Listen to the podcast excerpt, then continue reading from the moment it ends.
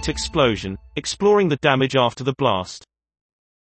A Beirut resident show how people are trying to help clean up and recover after the blast.